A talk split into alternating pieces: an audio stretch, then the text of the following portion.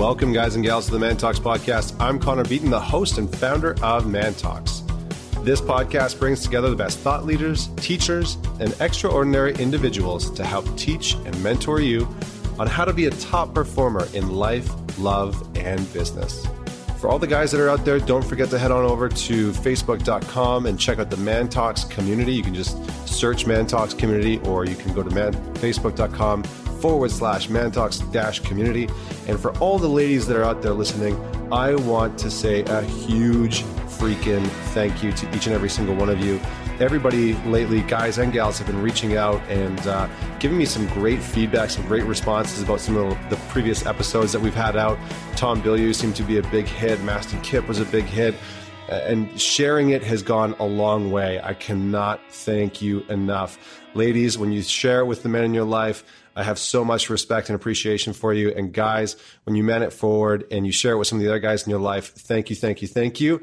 I want to just say a huge thank you. I have so much gratitude because without you, you know, it'd be me talking to like 10 people on here. So thank you so much. With that, I would like to introduce you to uh, to our guest today, and our guest today is a guy named David Bayer. And I met David Bayer. I met David at a, at a conference earlier this year down in Boulder, Colorado. It was being put on by another friend of ours named Pete Vargas III. And, and isn't it just a great name, by the way? Like just to deviate here for a second, could you imagine if you put a third on the end of your name, just like those three I's at the end of your name, whatever your name is, just, just say it out loud right now. Like my name would be Connor Beaton the third. Somehow you just sound more respectable. Like I feel like I automatically have more credibility. Maybe I should just call myself, maybe I should change this to you know, the Man Talks podcast with Connor Beaton the third. It just, it just sounds amazing. Anyway, I was at this conference and I was adjudicating because the conference is uh, called Advance Your Reach. Uh, which is an amazing, amazing conference. And it's all about developing yourself as a public speaker and getting on more stages and how to formulate your message. Uh, and so Pete puts on this really good, great conference, and I was down there as a judge. So um, be, because of Man Talks and the Real Talk Summit, I was adju- adjudicating some of the speakers that were there. Uh, and one of the main stage speakers, one of the guys that was uh, was an established speaker, was David. And I loved his message. I loved what he had to talk about.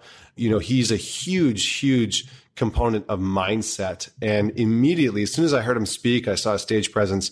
I was like, man, I got to have this guy on the podcast because I've never quite heard somebody dive into mindset the way that he does. And so I'm excited for you to check this out. So here's a little bit about David. So David Bayer is an entrepreneur. He's a speaker, writer, seminar leader, and certified professional development coach. Uh, he's the creator of the Powerful Living Experience. And uh, he also serves as the CEO uh, of the Chamber of Commerce.com, the leading online business directory and blog for small businesses. So after graduating from Columbia University in 98, he launched his first startup, popwall.com. And at the age of 22, very quickly established himself as an early online expert. In 2000, he left his first company to join Ducati Motorcycles, which, by the way, I'm a huge, huge fan of. I love Ducati as the executive responsible for developing the luxury brand's online business, which is absolutely crazy. So in two years, Ducati.com sold the first motorcycle online, generating, uh, get this, generating 70 million dollars in online revenue and was the seventh highest grossing e-commerce platform in Europe. Absolutely crazy. So David has gone on to do just uh, a massive amount of really, really cool, really cool work. Uh, I could read off more of, of, what he's done, but really why he's here today is to talk about mindset. So if you have been looking at uh, really overcoming some hurdles in your life around your mindset, maybe your habits, you've been stuck in those, uh, maybe you're really facing some limiting beliefs around finances or in your relationship, in your intimacy, or maybe you're struggling at work and you can't figure out, you know, how to get to the next level in your career or in your business. You will definitely want to tune into this episode. So uh, it is worth every single minute. He's got some really, really great insight. So without any further delay, I would love to welcome in Mr. David Bayer. Connor, great to be here. Thanks for having me. So I met you earlier on this year uh, at a mutual friends conference called Advance Your Reach. And when I heard you speak, I just had this like intuitive hit of like, man, this guy is not only going places, uh, but he's got a really incredible amount of wisdom to share. So I'm, I'm really jacked to have you on the podcast. I think you have a lot of value to add, and uh, and I know that the the listeners are gonna get a lot of value from this. So without hyping you up too much, without building up, without building up too much hype, uh, to, to live into that. Uh, but I just wanted to say thank you for joining me. Uh, truly, it's, it's an honor. Yeah. And, and, and likewise, I mean, I've one of the, there was a great event that we went to and the best thing I think that came out of it for me was our connection because I felt, I felt the same way. Your feedback to the speakers on stage was phenomenal. In fact, if you remember, the first thing I did was walk over to you and say, "How'd I do? What did you have any critical feedback?" yeah, that was it. Was a then that was a great conversation. So I appreciate that. Cool, man. Well, let's dive in. So, so I always start with the same question because there's just some incredible stories that come out of it. So tell me, tell the listeners a story about a defining moment that has made you who you are today. So it's a, it's a chain of stories, uh, right? So it, you know, because who I am today is different than who I was, uh, even six months ago or a year ago. But what comes to mind, um, especially in the work that we're doing in the world today is about two and a half years ago. Um, I was at a real crossroads in my life. I, you know, I'm, I'm 42 right now. In my early 30s, I went through, um, uh, drug and alcohol addiction. And that was really such a blessing because it was the beginning of my self awareness. It was beginning of my journey into self discovery. And that's really, you know, where some of the foundational roots are for the work that I do today. But, but two and a half years ago, I wasn't, you know, I didn't have David Bayer transformational coaching. I wasn't speaking on stages. We, we had not built the community that we've built. We weren't doing any live events. All I knew is I didn't want to, I didn't want to be gaming search engines anymore because I had a digital marketing company that was steeped in search engine optimization. But I knew I loved this self discovery, this growth I was experiencing. And my beautiful partner is from Sarasota, which is about a two hour drive from Orlando. And once a year, uh, every year, they have this event in Sarasota called the Chalk Festival. So I was visiting her in Sarasota, got up one morning, went out to go grab a Starbucks, and I saw this nine year old boy chalking uh, a, the American flag into the concrete. And so you have these incredible murals everywhere, beautiful mural of JFK chalked by an incredible artist of Martin Luther King. And then there was this, um, this boy on a side street. And when I saw him, I got really emotional and I'm much more keyed into my emotions now than I was two and a half years ago. I was, I was not a crier. Now, now I can pretty much tear up at the drop of a hat, but I saw this boy. I started crying and I got present to the fact that what I realized was he still had his dreams intact. And I had spent a lot of time kind of getting off course with my dreams. And I saw so many of my peers and colleagues losing track of themselves. And what I realized was that this kid was on the same trajectory. Maybe it would end up being drugs. Maybe it would end up being alcohol. Maybe he'd be in a job that he hated. Maybe he'd be in a relationship that sucked. But that seemed to be the trajectory for, for most people.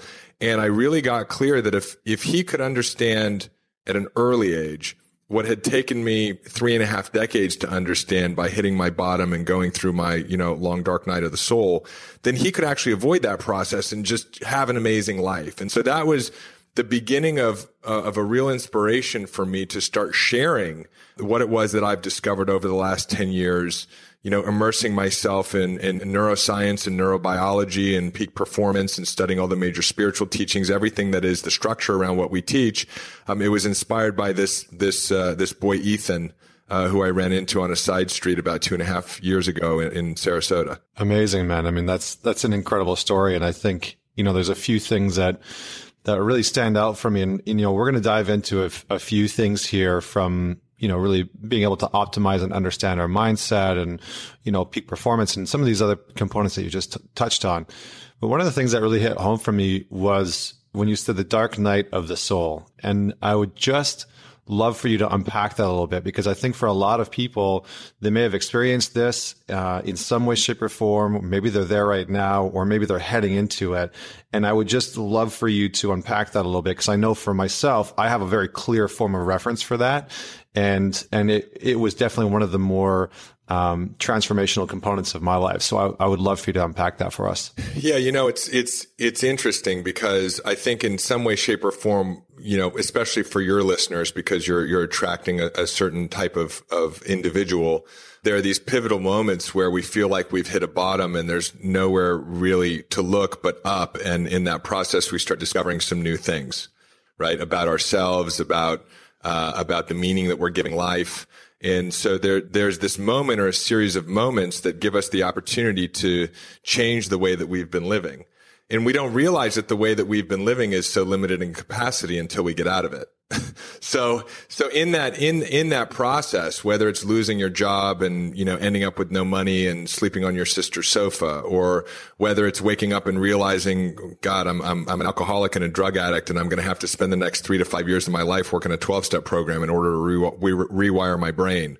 Or you, you wake up one day and, and or you, you come home from work and, and the girl that you thought you were going to marry has packed up all of her stuff and left. The, the, the reason why it, it, it seems like darkness uh, is because we're not yet tuned into the truth. And the truth is that life is working for us in infinitely intelligent ways on a moment by moment basis to deliver us to our greatest good, our greatest evolution, our greatest growth, our greatest prosperity. And this long dark night of the soul is the way, is, is the journey to get there. When you look back, it's no longer when you're really honest with yourself, when, when you when you're hip to how the mathematics of life itself works, it's, it's no longer a long, dark journey. That's why I say that my, my uh, addiction was the greatest blessing in my life. Right. So I wouldn't necessarily wish it on anyone in terms of the experience because it was so challenging. Um, but, but, but I want everyone to have the level of awareness and the level of growth that I, I experienced out of that process.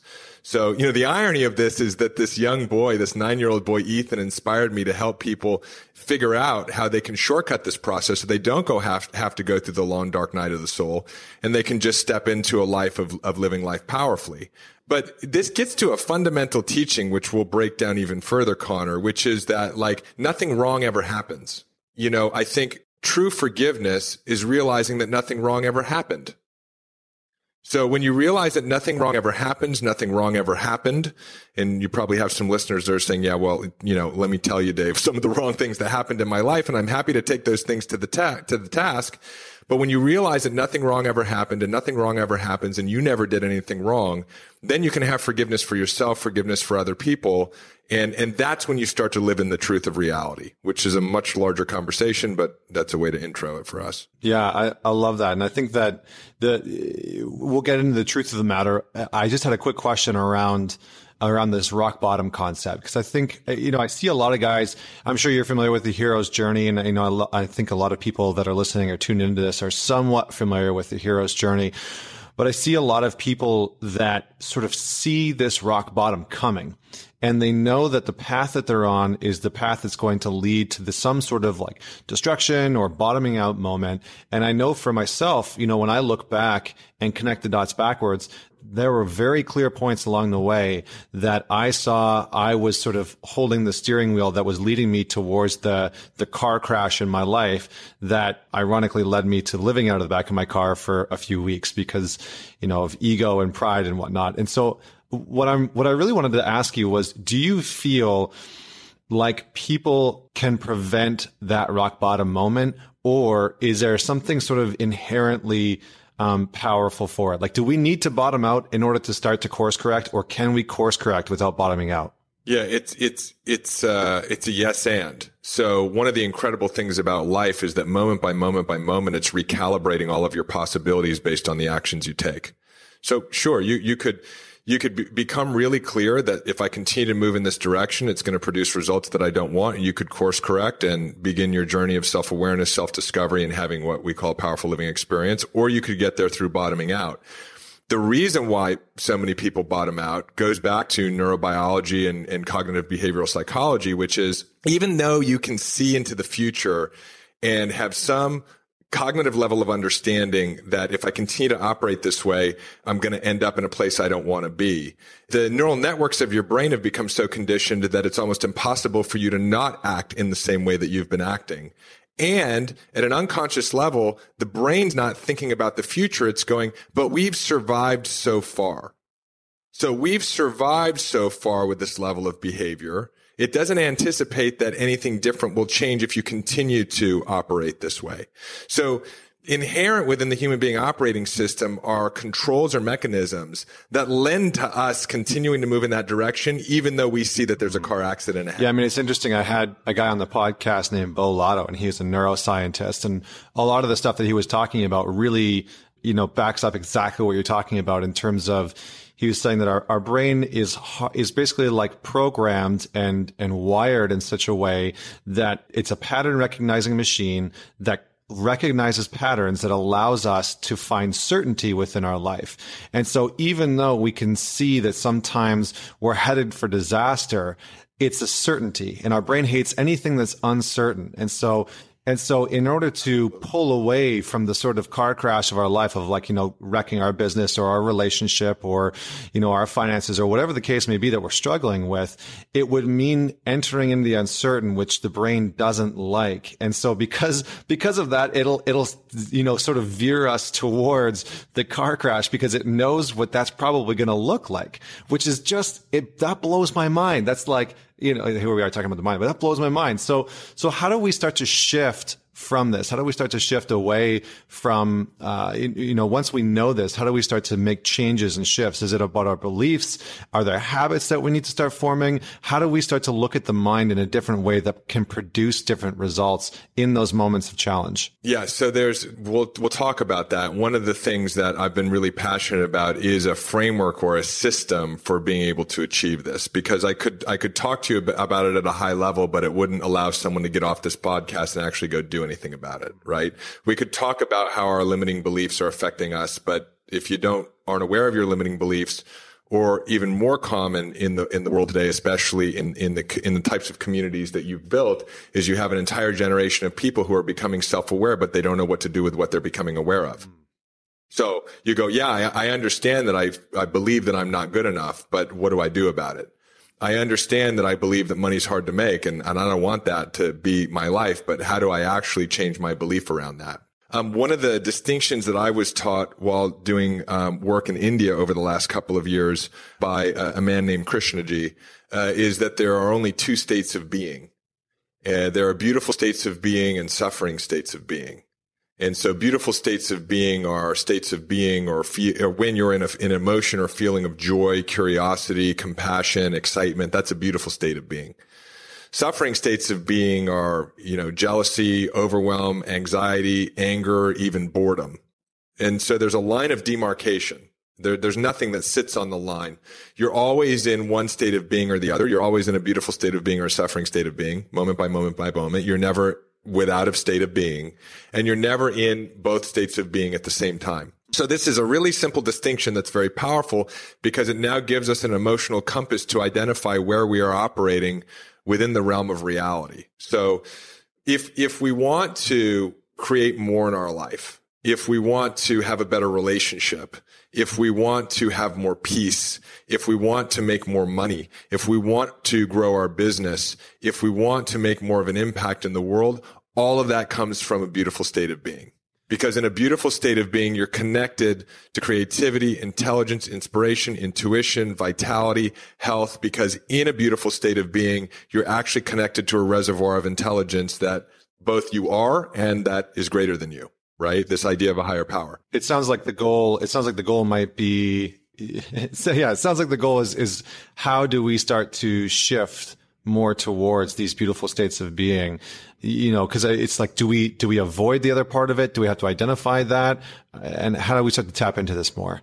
Yeah, I appreciate that because there's a logical next question, right? Which is, okay, if everything I want is in a beautiful state of being, but I've noticed that I'm in a suffering state, how do I move into a beautiful state of being?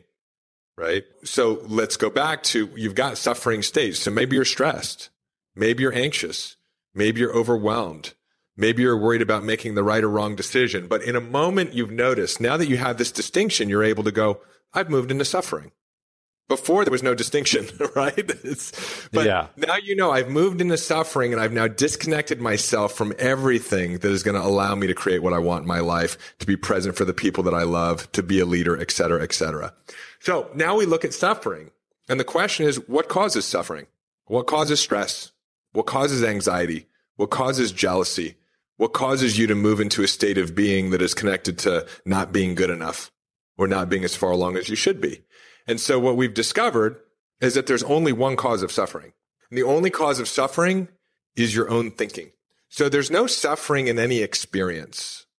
And, uh, you know, as, as I developed the methodology that, you know, we now teach and our coaches and trainers now facilitate into the world, I used nature as a backdrop for identifying what is real and what exists in the universe versus what has man been able to introduce into the system. Right?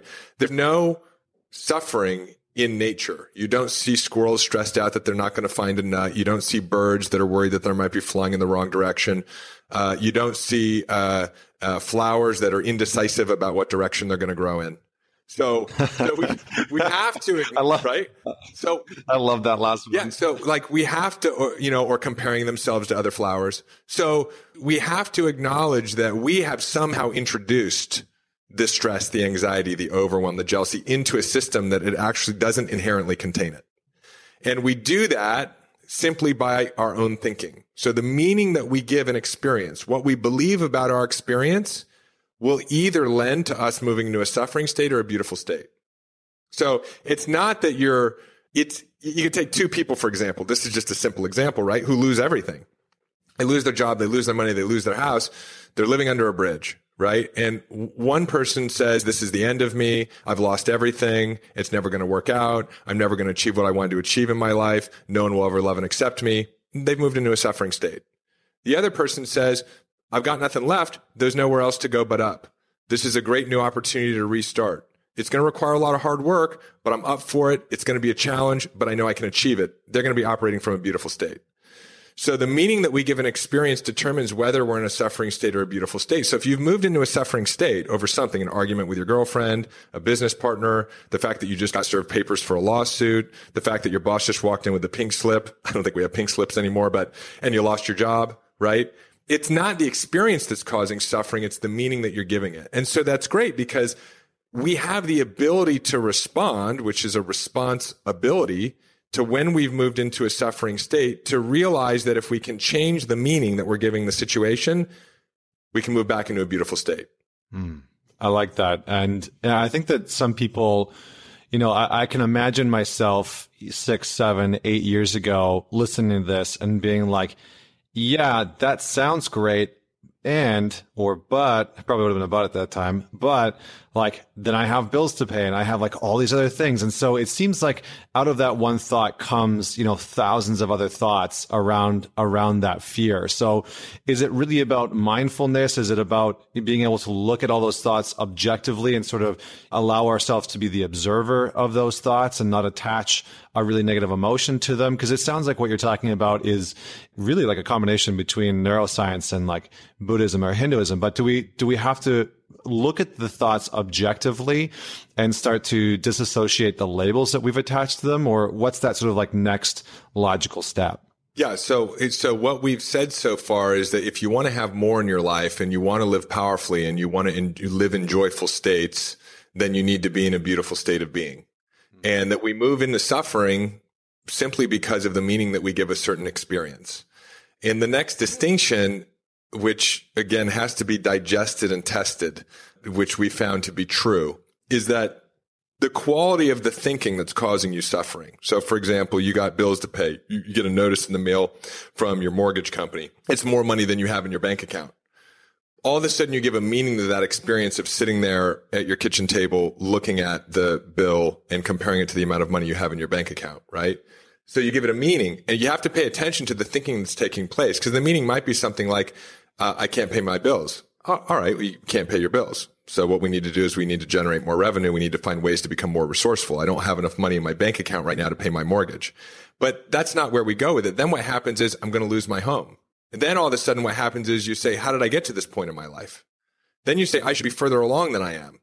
Then you say, I'm such an idiot. How have I gotten to this point in my life that I'm 33 years old and I can't even pay my mortgage? I never do anything right. Things never work out for me right? So you get this stack of thinking that's causing the suffering that again does not allow you to solve the problem. And what we found is that if you're thinking something, and this is a really important distinction, because once you once you realize you've moved into suffering and you realize the only cause of it is your own thinking and you start to become self-aware like you talked about, what we found time and time again is that the thinking that is causing suffering is untrue.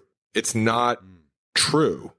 And the reason why you experience a suffering state, stress, anxiety, overwhelm, jealousy, or anger is because your body's actually designed to move into suffering when you've entangled yourself with thinking that's not in alignment with the truth of reality. So not being able to pay your bills is an experience. But the fact that you can't pay your bills and therefore you're a failure and you're never going to amount to anything and you're going to end up homeless, that's a lie. And so the only cause of suffering is thinking. And more importantly, it's thinking that's not true. So we give people this distinction so that when they decide to do the inner work around this, you're able to go and identify the thinking that's taking place that's causing you your suffering. And you go in with this life preserver around you, knowing it's not true, even though it might seem true at first. I like that. I like that. So what, what becomes possible out of this space? Cause it sounds like what you're really providing people with are not only context but tools in order to sort of handle those anxieties. And and not only that not not only what's possible but i'm curious to know how our beliefs and our limiting beliefs play into some of this. Is it it sounds like a lot of what you're addressing or a lot of what what you are creating as a possibility for people to tackle are the beliefs that are actually holding them back. Yeah so a couple of things. What's possible is you become what we call a phenomenon so when, if you think about it for a minute, Connor, and you can do your own calculation in your head if you want to share it, you can. But I, am on stages all over the country and I say, y'all want to grow your business, right? Right. You want to have better relationships, right? Right. You want to make more money, don't you? Absolutely. Okay. How many of you feel like there's not enough time? Every hand in the room goes up. Then I ask, okay, so now that you know what suffering is, because we've been so conditioned by stress, anxiety, and overwhelm, we don't even refer to it as suffering anymore. But now that we've defined it, how much time do you spend in a daily basis in a suffering state? Criticizing yourself, criticizing other people, comparing yourself to other people, thinking you should have done something, worrying about something in the future, being stressed, being anxious, being overwhelmed, being in indecision all that stuff. I get that you may be sitting in front of your computer doing work. You may be interacting with clients at an event, but when that's going on in the background, how much time is it? And the average answer I get is three to four hours a day. Okay. Some people say 12 hours, which I used to live there. I get it. It was all the time. It was a state of being, right? Even though I was successful in my business. So if you look at three to four hours, you're talking about 1100 to 1400 hours a year that we're trying to operate from a state of being that's not conducive to creating what we want to create in our lives. So when you learn how to reduce that to 20, 30, 40, 50 hours a year, there's so much more available to you that people look from the outside in going, how did you create all that? Like how, what did you do? So we call that becoming a phenomenon. When you learn how to master the art of living in a beautiful state, everything you want comes along with it in a very powerful, profound way. Now, for what regards your beliefs, your brain is a goal achieving machine and it's operating in a at a multitude of levels off of what you believe. So it's it's really profound, and we talk about this in in something we call the power of decision, because we don't really use beliefs. We distinguish that beliefs are actually decisions. So you believe money's hard to make, you've decided money's hard to make. You believe you have to do everything on your own, you've actually decided you have to do everything on your own. And so the way that the brain is a goal achieving machine is that depending on what you've believed or decided, you can only think or have ideas in alignment with that. So if you believe money's hard to make, you're constantly going to be thinking thoughts around uh, how money's hard to make. It affects your perception of the world. So your brain is filtering out about 90% of everything that's going on around you in a moment by moment basis. And it's bringing to your attention the 10% that you've decided is important. And that's always in alignment with what you believe. That's why when you buy a new car, you see the car everywhere. It's that part of your brain. So if you believe that relationships don't work out or there's no good men or women out there, that's what your experience is going to be. Like Mr. and Mrs. Right will walk by. You won't even perceive of them because it's not in alignment with your belief system. And then lastly, uh, what you believe or what you've decided affects the coincidence you create in your life. It's a larger conversation, right? That the brain is an electrical device.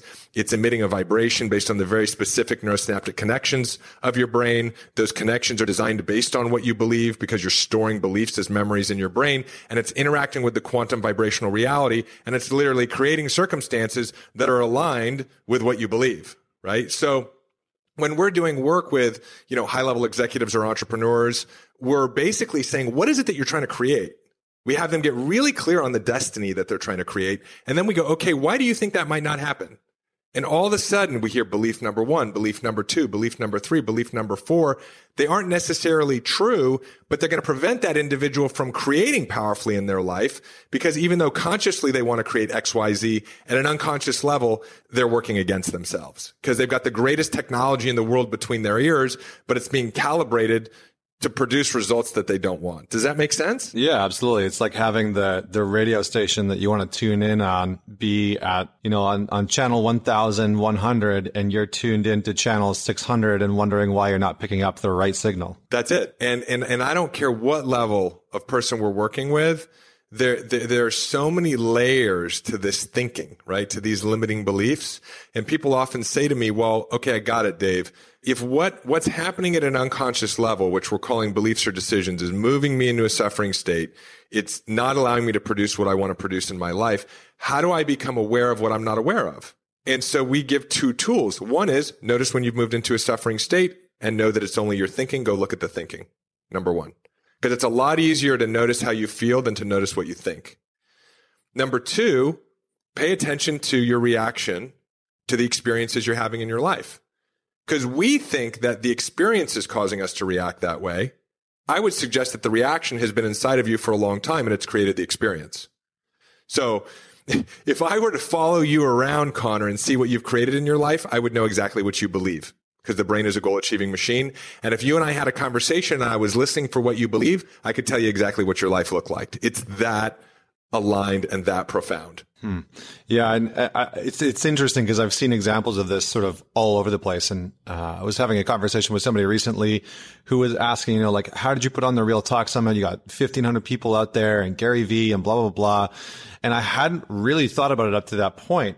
But when I really looked at it, it was really a matter of, of a belief that I just believed that it was possible. And I made, and I had made a decision that that's what we were going to do. We were going to put on this event. We're going to have this speaker and, you know, we weren't going to lose money. And I had like made all these decisions that we then went out and executed on.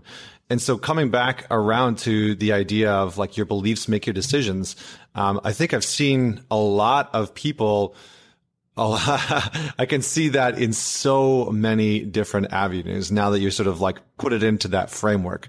So in terms of the next steps, what do people need to know about looking at the limiting beliefs? Like, do we need to be able to start identifying them or is it just a matter of sitting with the process of noticing what's coming up and, and really, like you said, step number one, noticing when we have shifted into a suffering state? That's a great question. And I, w- I want to speak into the power of decision because you've perfectly bridged to, to, to this because for us, there's two sides of the coin where we work when we work with anyone or, or anyone who comes through any of our programs. Number one is we get it. You want to create more in your life.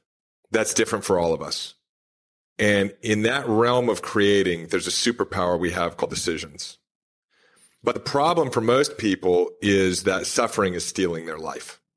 So the first thing we do is we take a look at where you're suffering we help you see the thinking that's causing your suffering. We teach you how to see that the thinking is untrue. And in the moment you actually see your, un, your, your unintelligent thinking, as we like to call it, as unintelligent, you immediately change your thinking because you, you can't unsee it anymore. It's like you walking into my office and going, my hand really hurts. I go, Connor, look down. You see you're slamming your own hand in a door. You stop slamming your own hand in a door. So the moment you see that to be indecisive is unintelligent, because there is no right or wrong decision. To be overwhelmed is unintelligent because you're not supposed to get everything done. And no, you're not at risk of not achieving the vision of your life if you don't get everything done. You're supposed to just get done what you can get done today and turn it over to life for tomorrow. So once you really see that, every time you experience overwhelm again, you go, ah, there's that thing again. Ah, there's indecision again. So being able to see your, the thinking that's causing your suffering is unintelligent is the most transformative way. It's, it's not jumping up and down and getting all excited and changing your state. It's not trying to come up with another creative story that you can lay on top of these neural networks that represent the old belief. It's really taking the time to look at the thinking and to see that it's untrue. So we're, we're all, we've always got this interplay going around suffering and noticing how you're feeling and then creating powerfully in our lives through decisions. And to speak to what you said, you decided that you were going to do the conference. And what's so powerful about decisions, because most people are hampered by the how. well, I don't know how I'm going to do the conference. I don't know how I'm going to take my business to the next level. I don't know how I'm going to find the man or woman of my dreams. I don't know how I'm going to do any of this. And so in the not knowing the how, there's the refusal to make a decision. You follow what I'm saying? Yeah, absolutely. Okay. Now, the moment we make a decision, we actually create a mental image of it and the brain starts to operating off of that image. So there was this really interesting study done at Harvard in 2009 where they brought in piano players to play the piano. They studied their brains as they played the piano. And then they had them imagine playing the piano and the same parts of the brain lit up. So the brain doesn't know the difference between what's happening in reality or what's happening in imagination, yet it'll build a memory as if the thing happened. So it'll actually change your brain. You'll build a series of neural networks that represent the experience that you're imagining. And it's actually the willingness to do that without needing to know the how that reveals the how to you because now you start to operate as if it's already done. And that brain's change starts to give you the thoughts, the ideas. It changes your perception. So you pay attention to the things that you need to notice in order to make that thing happen. And it activates uh, coincidence in the quantum reality. So decisions are very powerful. And one of the reasons why we've been able to grow so quickly and one of the reasons why the people we work with are able to produce results so quickly, whether that's doing, uh, you know, philanthropic work in Africa, whether that's building a software company, whether that's creating an extraordinary family, is because they actually learn to give themselves permission to make new decisions without needing to know the why. That activates the power of imagination and it gets the, the goal achieving machine working at a whole new level. So when you realize that you've got a limiting belief, money's hard to make all you need to really do, and it requires oftentimes training from us to convince people to give themselves permission to do this. But at a fundamental level, it's noticing that you've got this limiting belief, which is also connected to a suffering state, and then giving yourself permission to make a new decision about it. And then finding evidence for how that's true. So we have a little three step process. You identify the limiting belief. You realize beliefs are decisions you make a new decision that's more aligned with what you what you want in your life and then you say well how could this be true this new decision? And you start to activate dormant neural networks that have been kind of inactive that actually support the new decisions. It's kind of like building stilts under a table. And by doing that you rebuild it's called neurosculpting. You start to build into your brain empowering beliefs or decisions and you start to prune off the old ones. So this is it's it's all brain work here yeah, no, I I like it, and I think that you know you've touched on a really really important piece, which is in and around the how. Um, and I, I've found especially, I'm not too sure if, if this is the same for, for most women, but I've found especially for guys, like we want to know exactly how it's all going to work out. We want to analyze. We want to like put it into spreadsheets and map it out and charts and diagrams and all that kind of crap. And so we get really stuck in trying to figure out how it's all going to happen. And so uh, I think that that's a really important piece. The the next piece that I wanted to ask about is is really around uh, how we perceive problems, because I, I think that you know what you're talking about really are problems and challenges and the, our perceptions of problems and challenges. So how do you work with people who, you know, they start to look at the, these scenarios and they might say, okay, maybe I can let go of the how, but I still perceive these things to be, to be problems. What, what then? Yeah, it's a couple of things. One is whether or not someone is willing to, and listen, we, we have multiple three and four day events designed specifically to get people to believe what we already know to be true. okay. So, so to be willing to believe that there are no problems. And if we're willing to entertain the idea, at least incorporate it into our lens of the world, that there are no problems, that life is working for you in infinitely intelligent ways on a moment by moment basis to help you create the vision you have for your life. Then when we experience something that's a problem, we can at least move back into, into intelligent inquiry and say, if this weren't a problem, how could this be serving me? Right? What can I be learning from this? What might I be able to achieve as a result of this experience? What skills might I be developing? Right. And so those can be challenging questions when you're saying, well, how is it not a problem? My child was just diagnosed with a terminal disease. How, how is that not a problem? Now, as you go deeper into what we teach, we have a particular perspective on the spiritual traditions that we incorporate as a foundation within the truths that, that, that are part of our framework. So yes, it's problematic if you are attached to life. It's not problematic if you believe that you are having this life with the person you love and you'll have the next life with the person you love. And as energy and as spirit, we come into the physical body to have a physical experience and to learn some things. That doesn't mean that uh, you can move into suffering around it. There's no judgment around that.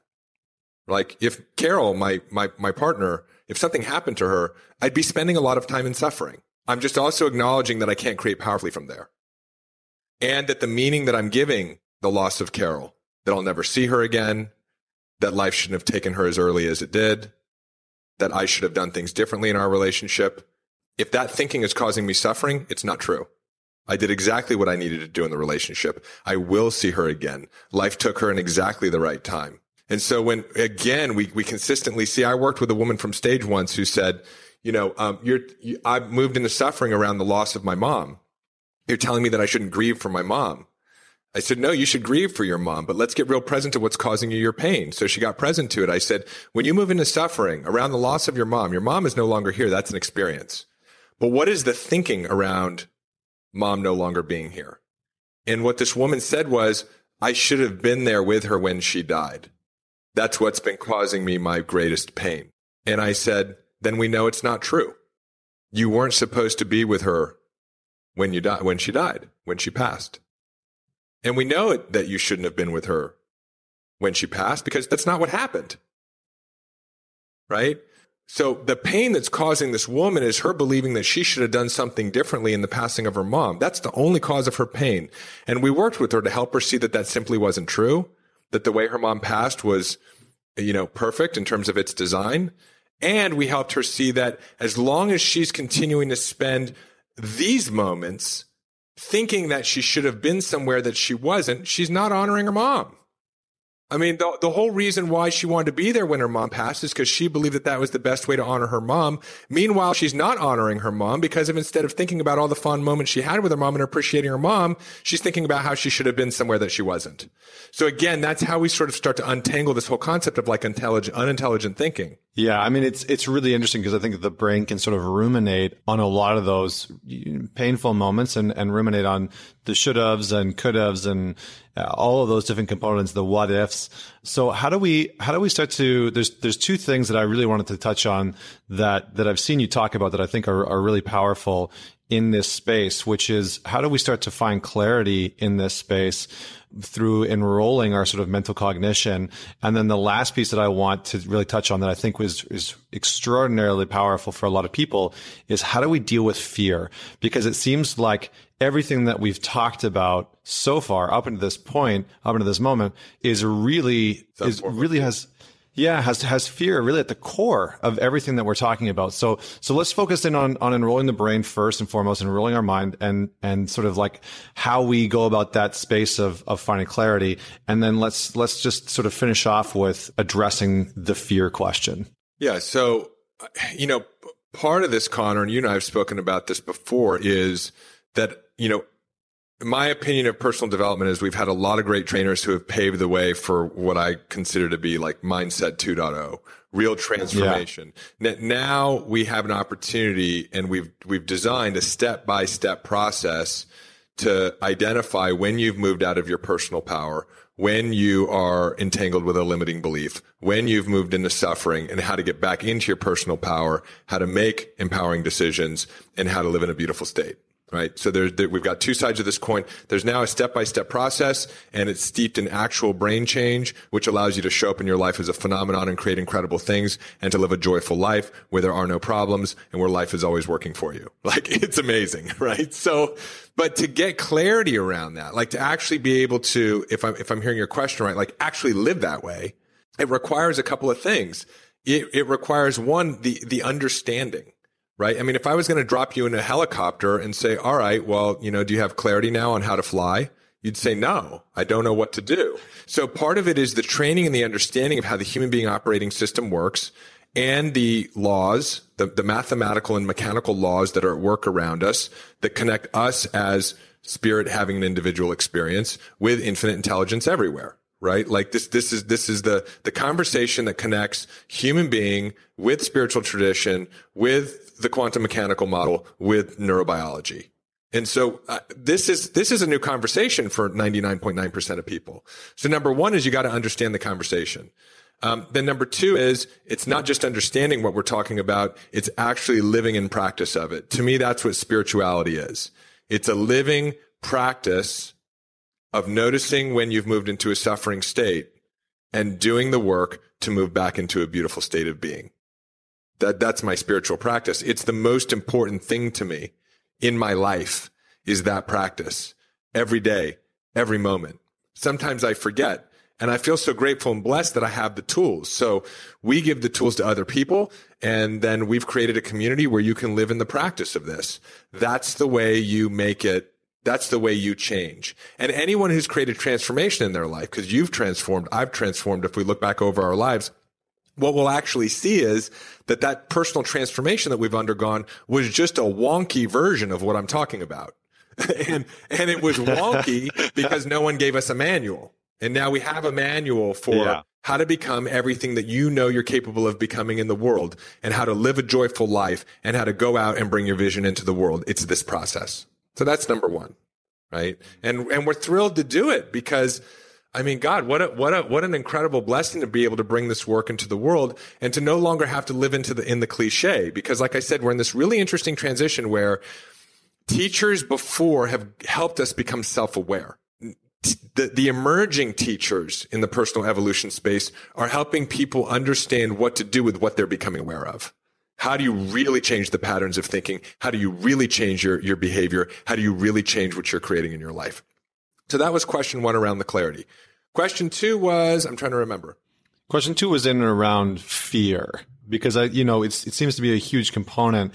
And I think for, uh, I feel like a lot of people aren't really too sure what to do with fear. I think that we, in the sort of collective consciousness and collective unconsciousness, we all really realize that fear is, is the catalyst in, in, almost any situation and holding us back from achieving the results that we want or having the love that we want, whatever that looks like for us. And so how do we start to either reframe how we look at fear Eh, or what's possible what's possible in us having a different relationship with fear? Yeah so such a great question. So fear right which which is instinctual it it comes from the, the older parts of our of our neurobiology served a purpose a long time ago right because there was any moment in time you'd walk out of your cave and you, could be eaten by a saber-toothed tiger we're we're responding that way now to an environment that is no longer what it was and it is a reaction that denies the, the, and, and again, I'll use these words purposefully, the mathematical and mechanical understanding of how life itself works. Cause there's a divine mathematics and intelligence that is taking place within us and all around us. And once you have that higher level of understanding, the knowledge of, of what we're talking about in terms of the nature of how life works, the nature of who we are as powerful creators, the nature of intelligence itself and how it's expressing itself through us and around us and through everyone.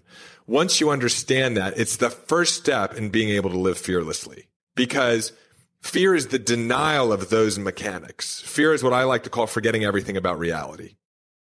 Right? So that's what fear is and, and it requires a willingness to adopt some some beliefs around the fact and i sound like a broken record at this point that nothing wrong ever happens nothing wrong has ever happened you've never done anything wrong no one's ever done anything wrong to you and on a moment by moment basis life is working for you. So as a powerful creator in any moment in time you're able to completely transform the trajectory of your life by making new decisions. You have the world's greatest technology sitting between your ears. It's a goal achieving machine you're a powerful creator. If you don't understand all of that, then fear shows up. So, you know, I've gotten to a point in my life which, which, you know, really uh, authentically, I live for the most part fearlessly. I notice when fear shows up and I realize that in that moment, I just bought into the lie again. And so when I live in the truth that like everything that's happening on a moment by moment basis is for everyone's greatest evolution and growth. So someone asked me, you know, I live in Orlando. They asked me about the Orlando shooting, which is really relevant to what happened with the Las Vegas shooting. And so someone uh, asked me on one of my live streams, well, how is that life working for us? And I said, well, you know, it, it, it's a quote unquote tragedy, but from my perspective, when I looked at what happened, it brought people together in Orlando like I had never seen in my entire life. It allowed compassion for gays and an understanding that wasn't understood before of, of the silent oppression of gays and the and the, the expressive oppression of gays to be seen by a lot of people who are now in support of you know homosexuals right? So on so many levels this thing created an expression and expansion that we all want right in our lives it's like that old metaphor of the rainforest burning down. Well, it must be such a bad thing. Well, no, it gives rise and birth to everything else. It's a bad thing if you believe that those people are dead and then nothing ever happens again. But again, I think that's a limited perspective of what life is on this planet. Does that mean I want people to die? No. But does that mean that I'm going to go back on my belief that there's not an intelligence greater than us at work here? And even though I can't perceive of it moment by moment by moment, the truth is, is that life is always working in its greatest good and capacity for all of us. I'm not going to go back on that belief. I would rather say I don't understand things as well as the infinite intelligence that's at work here. That's the belief that I've adopted, and that's why I'm able to live life fearlessly. Hmm. Yeah, I mean it's it's really interesting because like some of these. Have you ever heard of the show? I'm gonna I'm gonna deviate here for a second, but have you ever heard of the show Rick and Morty? Yeah, I've heard of it, but I don't know much about oh, it. Oh man, okay. So there's uh, there's some really really great parts that are in there. Uh, it's a little bit. It's really talking a lot about some of the core components of what you're talking about. Um, except it's kind of got like a darker undertone, but there's this moment where Morty's talking to his sister and he basically says, something along the lines of nobody belongs anywhere. You're not here to do anything. So why don't you just choose what you want to do? And it really was this sort of, you know, it's a little bit nihilist in a way, but it really is this moment of, yeah, you know, there, there really is a choice, a decision that we get to make about whether or not life is inherently uh, out for our greatest good or if it's not. And we can choose to live that way. It's just a pretty shitty experience, a pretty shitty existence that I think a lot of us have already been very familiar with. And so, you know, what I hear as a possibility out of what you're talking about is really the opportunity to decide what we want to do and where we want to go and what we want our life to look like in so many different ways and, and to choose our own experience out of that self-awareness. Yeah. You know, we it's it's the conversation of the greatest thinkers in the history of the world, right? I mean, that's the quote by Einstein where he says the most important decision, and he uses the word chooses his words wisely. The most important decision you make is whether you live in a hostile or a friendly universe. Why? Because that's going to dictate how you think on a moment by moment basis because he understood that you've got this goal achieving machine, this extraordinary creative technology sitting between your ears and it operates off of what you've decided. It's going to affect the way that you view the world and it's going to affect what you powerfully create in what we're calling the quantum reality. And that's what's so amazing. Like there's this blank canvas in front of all of us. Uh, sometimes I wake up. I, I, don't even really have it as a regular practice, but it's it was actually right before I met you, uh, and right before uh, I met a few other really extraordinary people at the same time that I met you. I realized that I get to make decisions whenever I want. And the moment I make a decision, without worrying about the how, I'll create an image of it, and then I've got the most extraordinary technology in the world, helping at conscious and unconscious levels to bring it into reality, because that's what the brain does. Like literally, I I, I made the decision that I was going to date a beautiful Colombian woman a week before I met Carol, who's my partner, and there were so many unconscious things that had to happen in order to put me in the same place as where I met her. And so I made this decision right before I met you that I'm going to meet even more. I'm going to develop even more incredible relationships with even more extraordinary people doing even more amazing things in the world. There's a blank canvas in front of us. So, you know, even for you, Connor, it's like, what decisions aren't you making that you could be making that would allow your life to be even richer, even fuller, even more impactful? Because guess what? There's nothing limiting you from making them. And there's no like genie that says you only get three wishes. I love it. I love that. Well, listen, David, like we, um, I feel like we could jam on this literally for hours because this is, this is the kind of stuff that I love. It's the, it's really the combination of of spirituality and and neuroscience and um, and transformation, which is which is really my jam. So you're, you're talking about three pillars uh, of life that I that I deeply respect and I'm very curious by. I think you've added a ton of value for our listeners, um, but we are running out of time, and so I would just love a couple of things. First and foremost, is there anything else sort of at the tail end of this with everything that we've talked about from the limiting beliefs to addressing fear to, you know, really understanding our, our mental, mental cognitive models to being able to identify when we're in a healthy space versus a non-healthy space. Is there anything else that you would like to add in as, as just sort of what you want to leave people with? Yeah, I think uh, there's there's one more thing, uh, Connor, and we could just keep going layers and layers and layers deeper. But yeah, I think fundamentally what we're talking about, which is interesting to people, is how to become more intelligent. And when you realize that intelligence doesn't really come from you, intelligence flows through you. If you want to become more intelligent, which I think is the greatest currency that we could be after, because it allows us to create, right, in our lives. Uh, and I don't mean more knowledgeable, but if you want to allow intelligence to flow through you more, which gives you more ideas, more creativity, more inspiration, more vitality, more health, more presence, everything that we, everything that we want. The key is to actually eliminate all the space that's being consumed by unintelligent thinking in your mind. So as you do this work, what the most profound thing that I've experienced is that as I spent less time in suffering, there was more space for something else to start working through me. And I've developed a very personal relationship with that something else. And it's the source of all of my power. And so th- that I think at the deepest level is what we're talking about here is about how to allow intelligence to flow through you so that you have greater capacity to be the expression of it. And we've kind of scratched the surface of this. And thanks to your amazing questions, I think we've gone pretty deep in one hour. yeah, man, I, I agree. Um, so, you know, there's some great resources that you have out there. You've got the Powerful Living Experience, which is a, you know, really great resource, really great conference that I, I, encourage people to check out. They can go to davidbayer.com. Um, and, uh, you know, a, a, huge component of why I wanted to have you on is in and around the, the mind hack method, which is some of the stuff that I think that we've, we've really connected on here. Um, so, you know, where can people find you? What what should they go and check out if they want a little bit more info or, or some really great lessons that you teach? Yeah, so we've got a uh, I've got a really quick read ebook that everyone should just rip through, probably in thirty or forty minutes, and uh, and and a great series of um, videos that take this conversation a little bit deeper. Anybody who's interested can go to uh, mindhackprogram.com slash mantalks and we've set up a dedicated URL for anybody who wants to download the ebook, um, get the free training videos, and if you want to go deeper into the work, there will be plenty of opportunities to do that. Awesome, my friend. Well, thank you so much for joining me on the Man Talks podcast. It has been an absolute pleasure. Uh, and for everybody else out there, don't forget to go on over to uh, iTunes, head on over to iTunes, uh, leave us a review, it goes a long way, and subscribe so you do not miss an episode. Uh, and for everybody else, head on over to mantalks.com. Check out the latest blog posts. We've got some great authors writing for us nowadays.